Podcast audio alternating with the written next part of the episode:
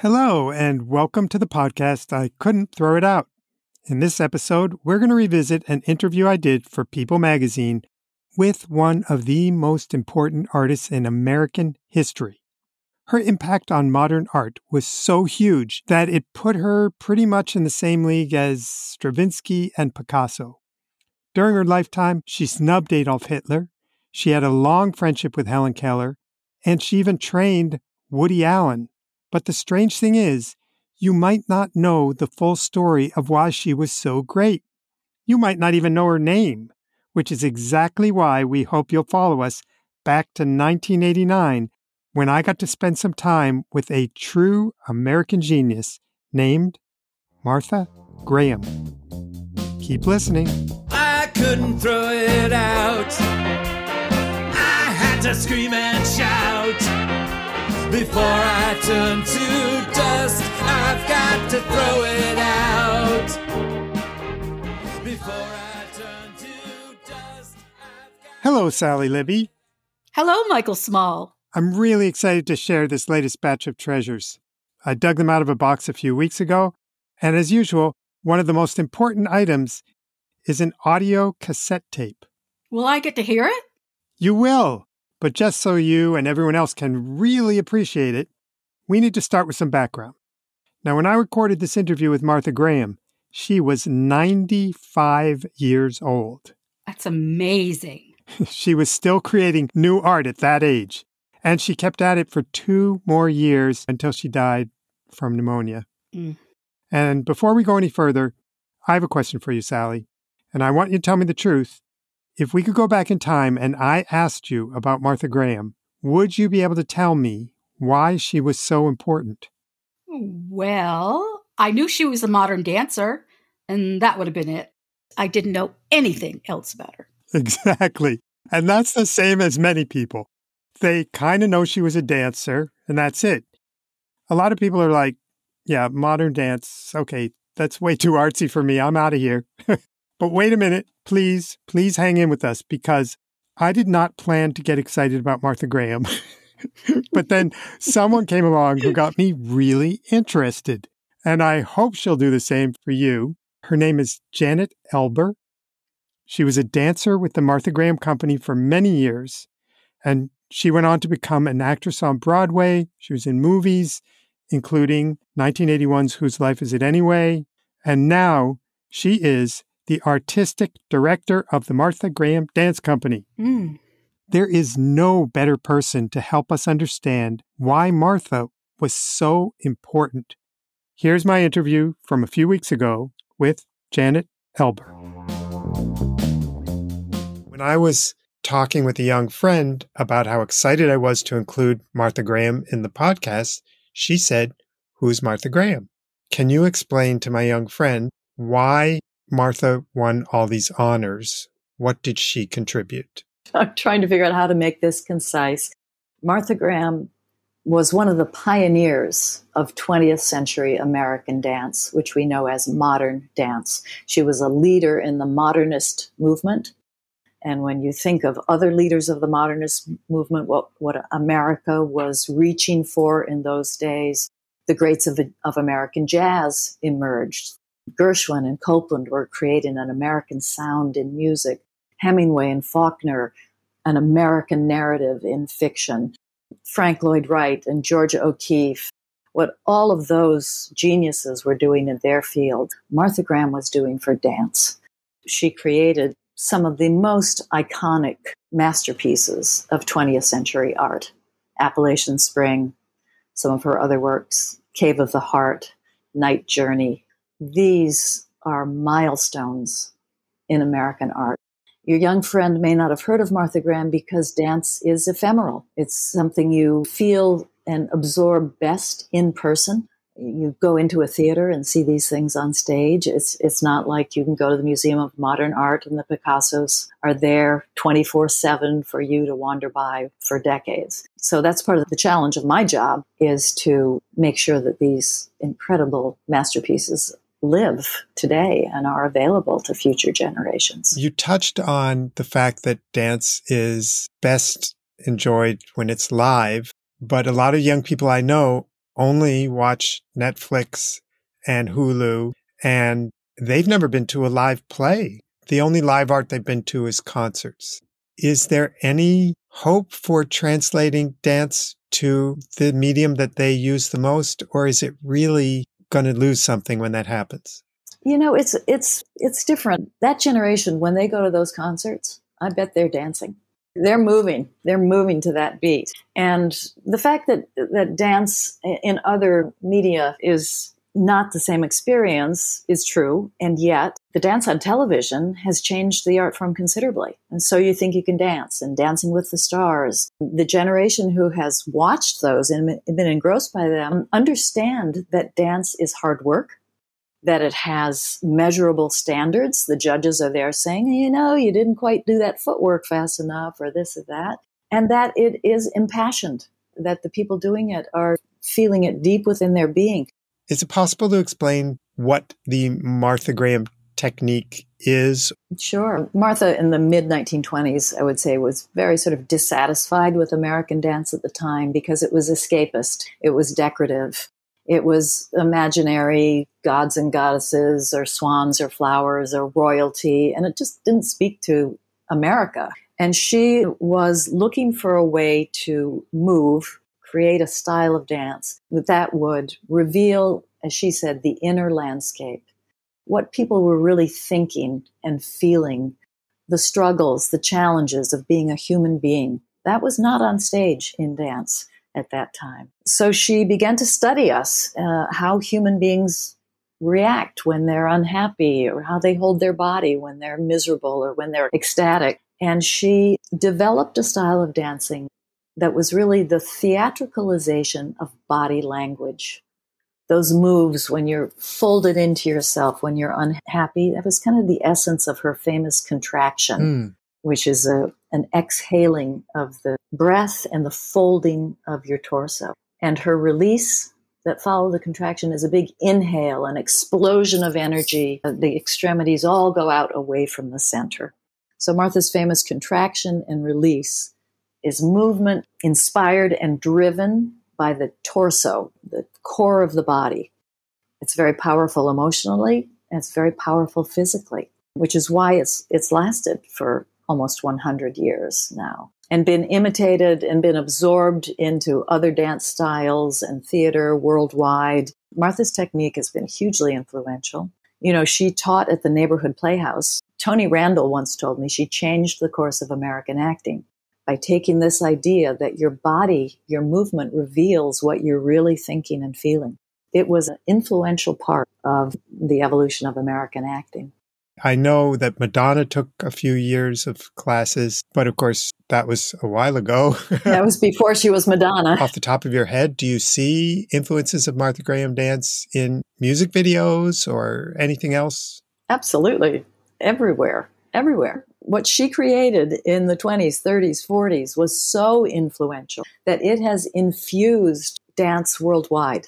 I see it in the classical ballet that certainly the new choreographers are using the core of the body. They're using emotional gesture. It's no longer just about a beautiful arabesque any dramatic emotional material that's driven by the torso is, is part of Martha's influence. Certainly in music videos and popular culture, Madonna, Sonya Tayeh, who's won Tony Awards for her Broadway material, she'll tell you flat out she was very influenced by Martha Graham. I was telling another friend about Martha Graham, and he said, Well, I know what classical ballet is, but I don't know what modern dance is.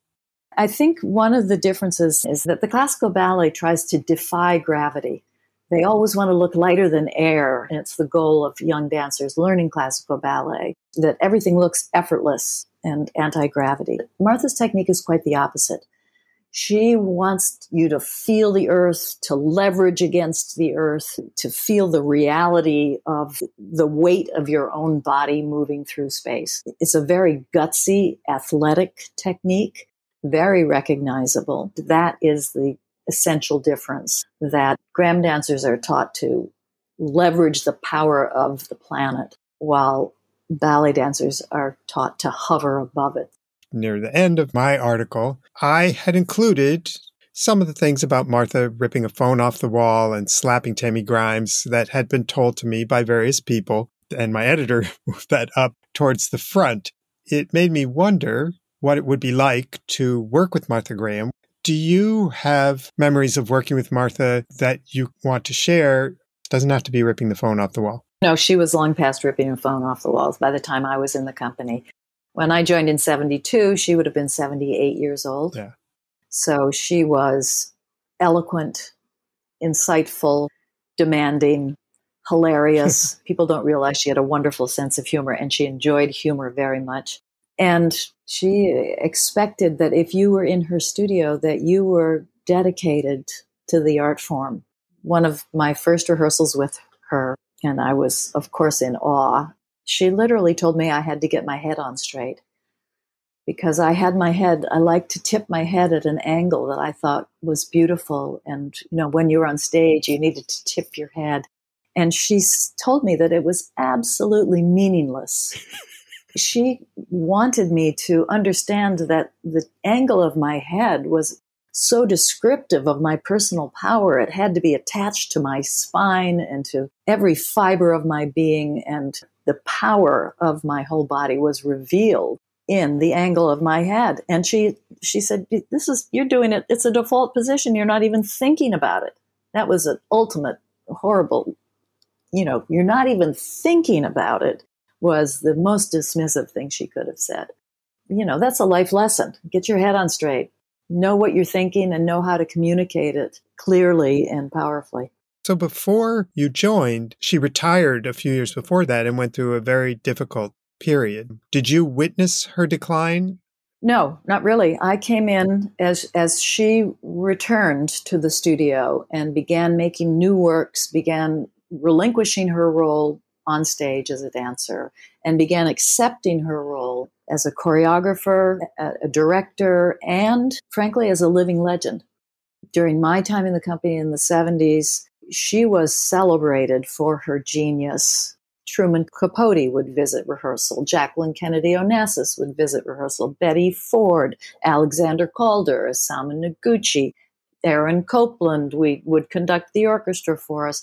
People magazine would come and interview her, ABC News. I mean, she was able to see that she would still have a role, a performative role, if you will, as a living legend. Yeah. So that allowed her to be back in the studio with us and to, to be incredibly creative and productive for another 20 years. Can you talk to me about what's coming up for the company?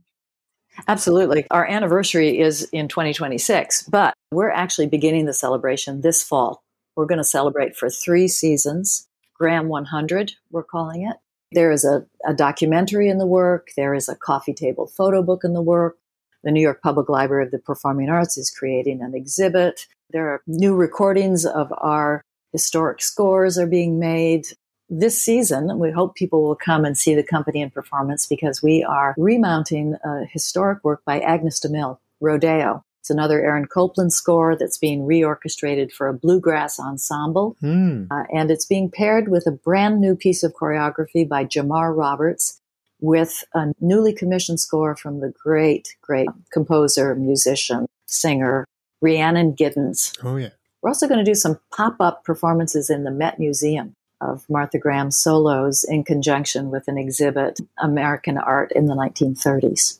So you can wander through the museum and stumble upon a Martha Graham dancer doing lamentation or deep song. We're really looking forward to that. I think I read that you've made some changes that would make it easier for my friend to go to a dance performance and appreciate it. Is that right? Yeah, we are constantly offering audiences new ways to understand Graham's legacy, new points of access. We always do a spoken introduction at all of our performances. It's kind of like a museum's audio tour. We just come out and speak for three or four minutes and say, here are a few things to look for. Here's what Martha intended, or here's a brand new work we commissioned that you're the first audience to see. Just pointing out some things that lets the audience have a way in. And then, of course, we do online video competitions. We have a school that's as old as the company.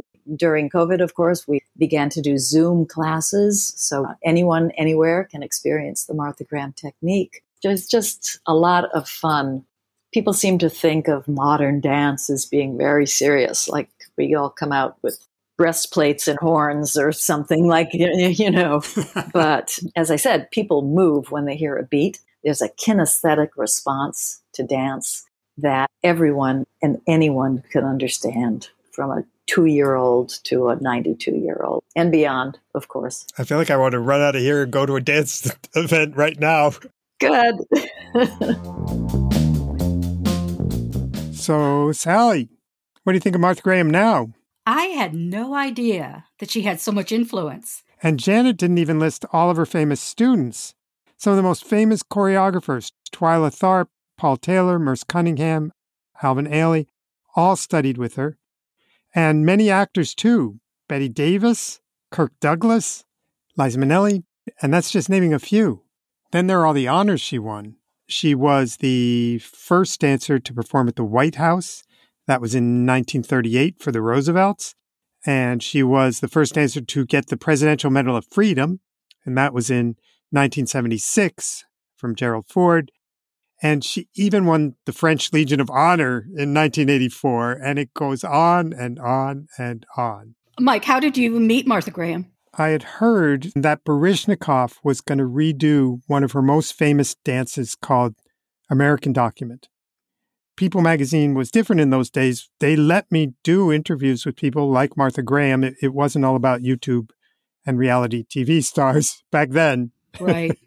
Uh, her manager said she had the stamina for three interviews. So she did the New York Times, the New York Post, and me. What was your impression of Martha Graham?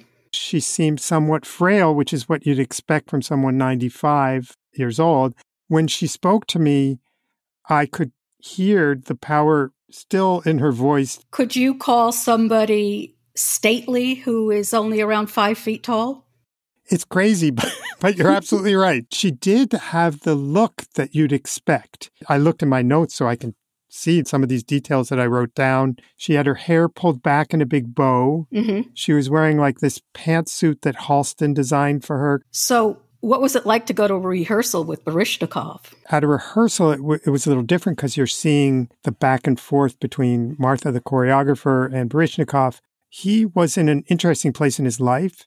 He was about 41 years old. He had just resigned as head of the American Ballet Theater because of a disagreement. And this was her 179th premiere. Who was there?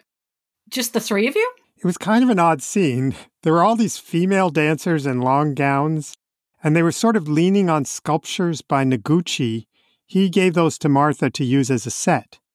That's an unusual image. Bianca Jagger was there. For those who don't know, that was Mick Jagger's former wife. And Francesco Clemente, who is a very prominent painter. But Martha was not happy at all. Why? Well, it was eight days till the performance, and she just was a perfectionist. Would imagine so. Did she elaborate? The one bit of elaboration actually was in my article. Apparently, she had a microphone she was talking into, and she says, You know the dances very well, but they don't mean a thing. Maybe to someone else, but not to me. We've got a lot of work to do. There's a thing called naturalness. Can you imagine what that means to me? Ooh. She said that to Baryshnikov and the dancers eight days before they were going on. I remember I wrote down in my notes a conversation where she said, I hate all of it. And then someone said, But Martha, everybody loves it. And she said, I know it's wrong. And then Francesco Clemente said, I understand. You don't even know why it's wrong, but you know. Mm.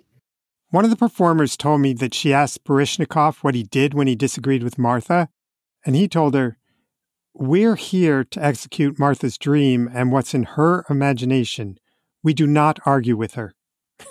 So, what happened at the actual performance? Did they get it right? I'm no dance expert, but I'm pretty sure it was a very important event. For one thing, to see Baryshnikov dance, that's a rare experience. And the piece he did was an update of American Document, a dance that Martha originally wrote in 1938. When she wrote it, her goal was to show that America, was different from the countries where dictators were on the rise. And she did that partly by having a narrator read different American texts during the dance. In this case, it was read by Cecilia Peck, the daughter of Gregory Peck, one of the sponsors of the event. That's new to me. I've never seen a dance performance with narration. Right. And she pulled in all kinds of groups and progressive ideas the Declaration of Independence, Thomas Paine, Abraham Lincoln, and Chief Red Jacket of the Senecas. So she was like an early social justice warrior. That's one of the reasons why Baryshnikov wanted to do this. One of the other interesting things is this was never recorded. They don't remember exactly how he did it. As Janet was saying, one of the exciting things about dance is you're seeing something that's coming out of the emotions at that moment. That moment. Mm. Yeah, that may not ever be repeated. This was also super important because her dance company was deep in debt. So the government didn't give um, arts money back then? Not enough to keep her going. So there was a big party afterward, and that was an attempt to raise money. Oh, what was the party like? It was really fancy, and it was in the grand ballroom of the Plaza Hotel in New York City. They served a full dinner, but I guess I was only interested in dessert. My notes say only this that they served Martha's favorite dessert, which was brownies with vanilla ice cream and hot fudge. should we drop some names? Well, yeah, we should. Frank Sinatra was there, Calvin Klein, Halston, Kathleen Turner. There's a name I don't really want to drop. Uh, apparently, Ivana Trump raised money for the Graham Dance Company the year before, and she was there along with someone who was her husband at the time. Blah. I'm surprised that he attended this and it didn't have a more positive effect on his outlook, but he was there. One of the other people on the party committee was Woody Allen. I didn't see him there, but I know he studied with her at one point, and someone told me a funny story about him. Apparently, he came to meet Martha at her studio and he said almost nothing. Afterward, when they asked him why he was so quiet, supposedly he said this I'm always quiet when I'm in the presence of a genius greater than my own. That's what I was told, whether it's true or not. I'm just repeating what I heard. Of course, I saved my scribbled notes from all the people who talked with me about Martha. I sent you a few of them. You want to read the first one? Alrighty. Bianca Jagger about Martha Graham. She's one of the most remarkable women I have ever met. She's a role model to look up to. Her creation and her strength in her work is an inspiration to me.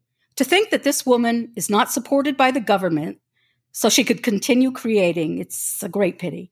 That's the reason she's called on people like me to raise funds in an unorthodox way. I wondered what the unorthodox ways were, but anyway, that's what she said to me.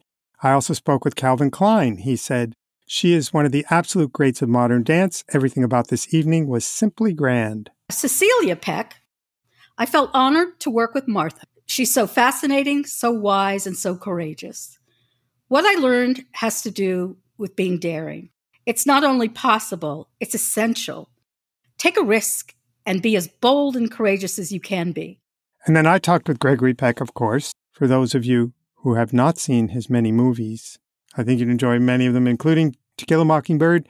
And he said, Martha taught me discipline, mind your P's and Q's, learn your fundamentals.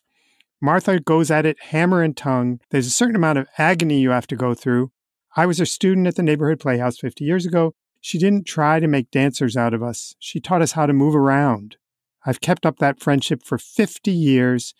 We think it's a completion of a circle. Lovely. So, this brings us to my interview with Martha. I cut it down to 12 minutes. It was longer than that, but this was recorded for a print piece, not for a podcast. So, you know, it's not as polished as it would be. You can hear sirens in the background, people playing rehearsal music in the other room, me flipping pages of my notepad. You would assume that when you're speaking with a legend, the person would be very full of themselves. Did she seem egotistically bloated to you? Not really, but remember at 95, 95, yes. she was reduced from what she may have been at one point. right. I think she was aware of her stature, but let me just say that I have met people with far less stature who have been much more impressed with themselves in an obvious way. Yes. What I would say is she was focused. In answering my questions, she gathered her thoughts.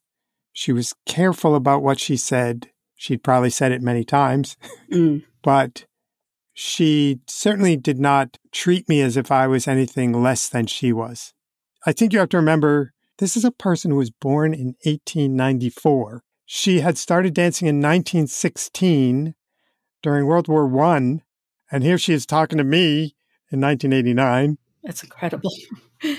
what about her family life? Did she get married or have any children? She did marry one of her dancers, Erick Hawkins, and they were married for a few years, and the marriage didn't last, and they didn't have any kids. But I believe I read that she was very much in love with Erick Hawkins, and I would suspect that that was not the only person she had a relationship with. When she was in her 70s, they said to her, You can't perform anymore. Who said that to her? At the company, she realized that she couldn't be a dancer anymore. She was so depressed that she started drinking heavily and got so sick that she was hospitalized. But she bounced back, and here she is 20 years after that sort of crash talking with me. She was also at the time writing a book. I think she was doing most of it through audio, but writing a book with Jackie Onassis as her editor. Some of what she said is hard to hear, certain words. Like she refers to the fact that she was called a goddess, and it's a little hard to hear her say the word goddess. And Mm-hmm. but I think you can get most of it. And we'll also have a full transcript on the site. So finally, after all that introduction, here is my interview with 95 year old Martha Graham. As much as I can, I'd rather have you talking instead of me talking. That way you don't have to worry as much about me just, you know, saying what I ah, I know. but well, maybe you do have to worry. But in any case, I've read articles and they say that you rank with Picasso and Stravinsky as one of the three premier minds of the 20th century. When you read and hear things like that about yourself, do you start to believe it yourself? No, I never believed it. They were they themselves, with all of their the wonder of their imagination. I, I could look at it and envy it me, per, perhaps, Mm-hmm. but I never did it to the point where I, I sought them, did not seek myself. I didn't want to appear to be having brought myself up to be, oh, wonderful and perfect and beautiful and the stardust and so on. I don't believe in that, Mhm. and I don't, I don't court that Mhm. if I can avoid it. Do you consider yourself a dancer or a choreographer or both? I originally was, knew myself as a dancer. Mhm. I didn't understand the word choreography at all. And uh, I was concerned with dancing and with the beauty of dancing and the wonder it can reveal more than anything in the world. I read that in past years you were actually quite tough sometimes with the dancers. And I'm wondering, are, are you still tough? Yes, I don't believe in mediocrity. I just wondering how come so many people like turn 50 and give up on life and you've kept going? What what was different for you? How did you keep going? I kept going because I wanted to, and because that was the fullness of life for me. Mm-hmm. And uh, I did it for no reason of being a woman's liberal or this or that. Mm-hmm. And uh, I was vain. I am vain. I continue to be vain and to fix my hair as I think it should be and uh, makeup. And uh, that's my privilege. One thing I read is that you're five foot two inches approximately. I'm five feet, three or four. I- Three or I'm four. sure. Was your height ever something you thought about? Did you think it ever held you back as a dancer? Or do you think it actually had something to do with making you a success? Well, in certain ways, I think it made me uh, where I am today. I accepted my body as it was, and I, whether it was tall or little, and uh, I dressed myself, and still do, in consideration of that point. Mm-hmm. My clothes, pantsuit I'm wearing now, worn, it was made by Halston. All of my cheap clothes are made by Halston. I have all of my evening clothes, which are terrifically made by Halston. In the past, you used to tell people, well, you were 30 when you were 40. You used to say you were younger than you were, and now you're very honest about your age. Why did you change that? The public changed it for me, Or else you'd still be doing it. and they knew that I, I was not quite as, as young as I thought I was. I know that Gregory Peck's daughter is, is reading the text for American Document. She is. Do you remember anything about working with her father? Do you remember anything about how he I was? do. I remember him from the time he was 19 years old. What was he like? A gangling, wonderful, eager boy. I want to pause here for a moment because Martha is about to tell me about her friendship with Helen Keller, but it's difficult to hear what she's saying. So, Sally, I got you the transcript. Could you read this little bit first, and then we'll listen to Martha saying the same thing? Yes. I remember very much Helen Keller and the wonder of her life. She would come to the studio because she felt she could feel the dance. She didn't feel the dance, she felt the vibration in her feet. And one time she said to me, Martha, I don't understand what jumping is. So I put Merce Cunningham at the bar, and he jumped, and she laughed and said, Oh, how wonderful! How like the mind! I'd go to a concert with her, an opera, and she'd put her hand on the seat in front of her so she could feel the vibration. She didn't hear the sound or any part of it. She was deaf and blind, but she got something from her hands on the seat in front of her, which was a kinship with the vibration. Wow. Now let's hear Martha say those same words. I remember very much Helen Keller and the, the wonder of her life. You met her? Of course, she used to come to studio, and because she felt she could feel the dance, she didn't feel the dance, she felt the uh, vibration in her feet. And one time she said to me, Martha, I don't understand what jumping means. So I put Merce Cunningham at the bar, and he jumped in the first position. And she laughed and said, Oh, how wonderful. I like the mind. Mm. I go to a concert with her, an opera, and she put her hands on the seat in front of her so she could feel the vibration. She didn't, she didn't hear the song or any part of it. She was deaf and blind, mm-hmm. but she got something from her hands on the seat in front of her, which was a kinship with the vibration. Mm.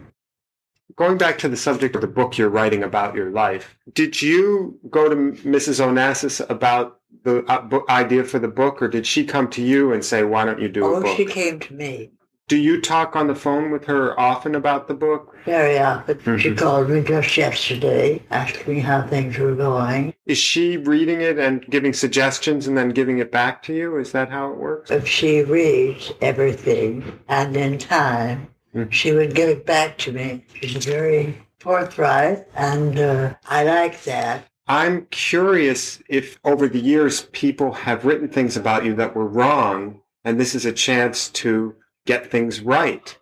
Is there anything that people wrote about you that was wrong? Not that I'm going to correct. I cannot know what people have written about me. Some people have written terrific things Mhm. about me. And uh, one critic said that I was a goddess who belched. Here's another story I want to set up. In 1936, the German government invited Martha to dance at the Berlin Olympics. And of course, she knew that Hitler was already persecuting Jews and keeping them out of the Olympics. So she turned them down. But the Germans wouldn't believe it. They sent someone to New York to convince her. And here's what happened. Uh, they asked me why, and I said, I do not approve of your policy, and I will continue not to believe in your policy. The the Germans actually came to your apartment. They uh, uh, wrote to me and to uh, wo- they sent a woman to see me, Wow. and uh, she asked me why I could would not uh, if I told them exactly everything, they they would uh, disbelieve it anyway. So you just had to say no. Then you say no, There's another great story coming up that's a little difficult to hear. It's about Martha rejecting segregation on a visit to the South. Before we hear Martha tell the story, Sally, could you read it for us? When I was in the South at Spelman College, a student of mine was in the college, and I had lunch with them, with the girls. Then I said, I'll see you tonight. And they said, No, we can't go tonight.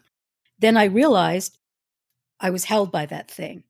So I spoke to the impresario, who was a local person, and I said, I hear you're sold out tonight. And he said, Yes, isn't it wonderful? And I said, Yes, I hear it's the first time you've ever been sold out. And he said, Yes. And I said, There will be no show tonight unless Spelman College comes in. I said, I don't believe in segregation. I want 20 seats. Well, I got them. I love that. Now let's hear Martha. when I was in the South uh, at Spelman College, a student of mine was in the college, and uh, I had lunch with them, with the girls. Then uh, I said, I'll see you tonight.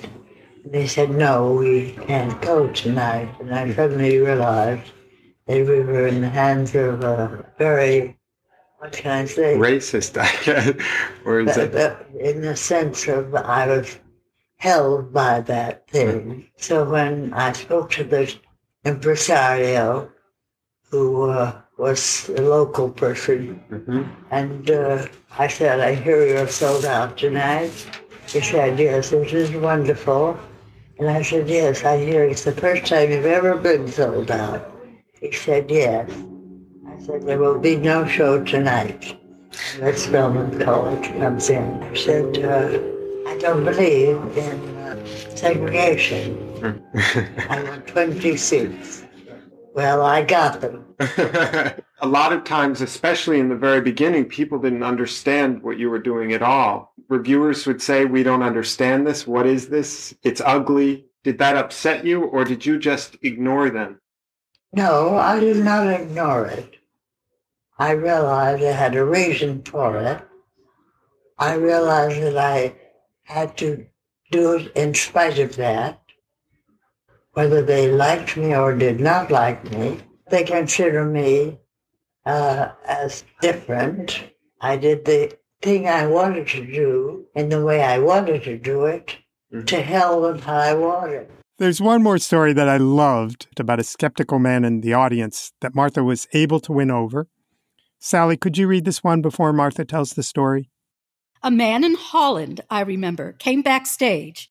He was standing in my door and he didn't say anything. And I said, Did you want to say something? He said, Yes, I wanted you to know that I didn't like your dancing at all. And I said, That is your privilege. You must like another kind of dance. and the next night, he was back there and I said, Oh, my friend, here you are again.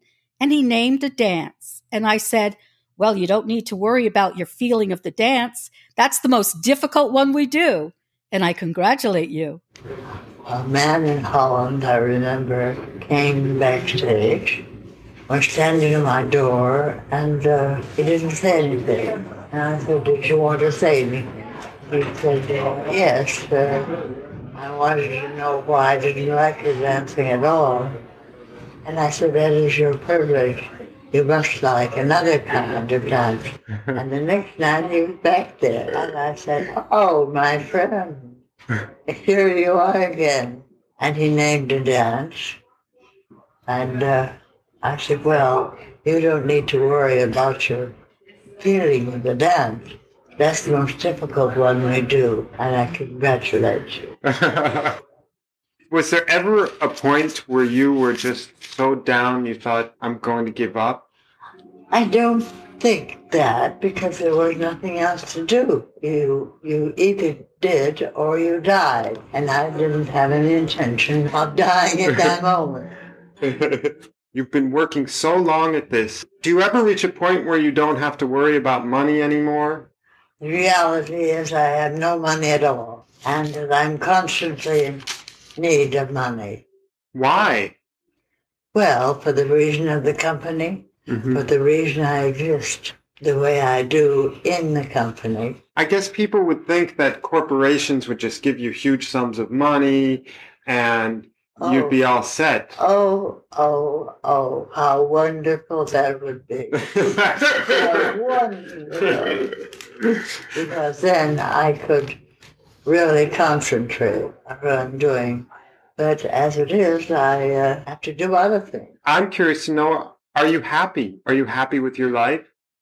Yes, I uh, wouldn't have lived the life I have lived unless I was to a certain degree happy in it. I found great happiness in my work and in everything that I did, and uh, had great feeling of honor for it. And uh, I didn't want to be anything else. So that's my interview with Martha Graham. That was great. She is wonderful. And now we get to what is for me the very hard part. Can I throw away anything relating to this interview and this event? We start with the cassette tape. The audio quality is not that good, and a lot of it is with other people who are giving me background. I don't think it would be valuable to donate this. What's more valuable is really what we've recorded here. Yes. So bye bye, cassette. but I don't think I can throw it out quite yet. I'm just going to set this aside. I, I mean, this is Martha Graham's voice. Yes, but we, we have it all here. Michael, no, now come on. We really have to get sensible here. All right, I'm going to throw something else out. I promise you. So I'm going to. Something that has nothing no, to do with no, no, this. no, no, no. What do we got next? This is my pitch for doing the story. I'm so proud that I wrote such a nice proposal.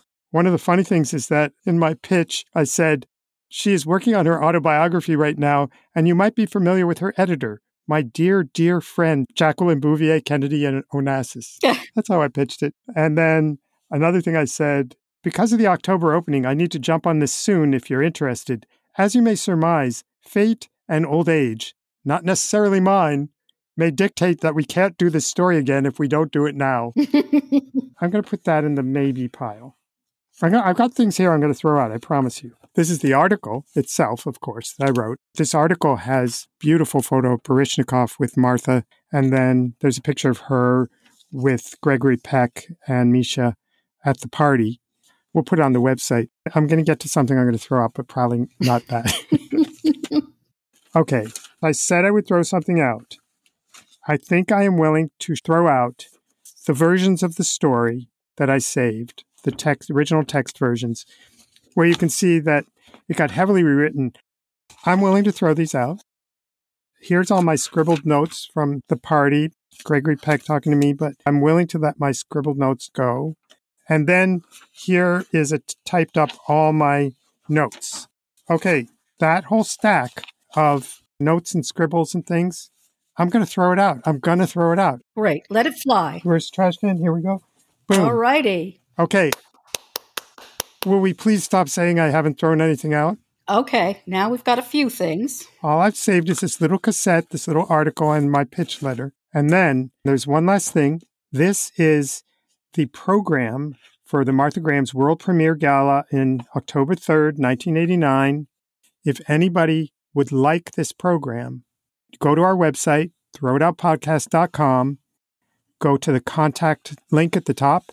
And if you would like the program to the Martha Graham American document, write to me. We will leave this open until the end of October, and then we'll either do a raffle or if it's only one person, one person will get it. And if I'm the person, I get to keep it. and I think that's all we've got. You know, there are times when I was a little bit skeptical about whether I'd be interested in the things you pulled from those boxes. But this time, Mike, you got me. Thank you, Sally. It's so crazy that I didn't get it either when I interviewed her, but I get it now. And that 100 year celebration, Graham 100, is just started and it's going to be going on for, what is it, three years? It's all over the country and Europe. So people can go see them, right? Yep. You can get the schedule and buy tickets on their site, marthagraham.org. That's marthagraham.org. And if you go to the page for this episode on our website, you'll get a lot more information about Martha Graham. And while everyone's typing into their electronic devices, I want to remind you that you can follow us on Instagram at Throw It Out Pod. Sally, what do you say we break with tradition and give someone else the last word today? I'm fully in favor of it. There was one quote from Martha Graham that really stood out to me. I found it on Google. This is what she said No artist is pleased. There is no satisfaction whatever at any time. There is only a queer, divine dissatisfaction, a blessed unrest that keeps us marching and makes us more alive than the others. I think those are pretty powerful words for anyone who has tried to create anything ever. But I actually want to end with one more thing that Martha said to me. And I asked this 95 year old if she'd still like to dance. Let's close by hearing Martha Graham. I wish I could dance now. Mm-hmm. I wish I could be that active in my body. I'm not. So I find another way, which mm-hmm. is the beauty of the company and the beauty of their accomplishment.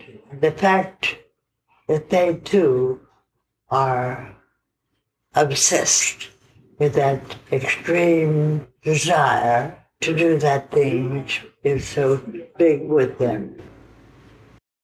Thank you so much for listening. Please stay tuned for more episodes of I Couldn't Throw It Out, which will happen sometime after we play our theme song. Look up that stairway to my big attic. Am I a hoarder or am I a fanatic? Decades of stories, memories stacked. There is a redolence of some irrelevant facts. Oh, I couldn't throw to scream and shout.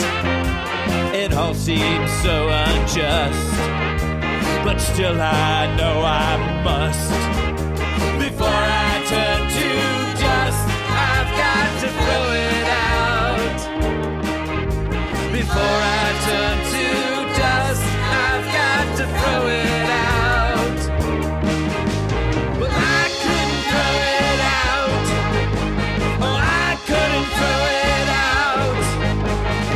through my possessions in these painful sessions. I guess this is what it's about. The poems, cards, and papers, the moldy, musty vapors. I just gotta sort it out. Oh, I couldn't throw it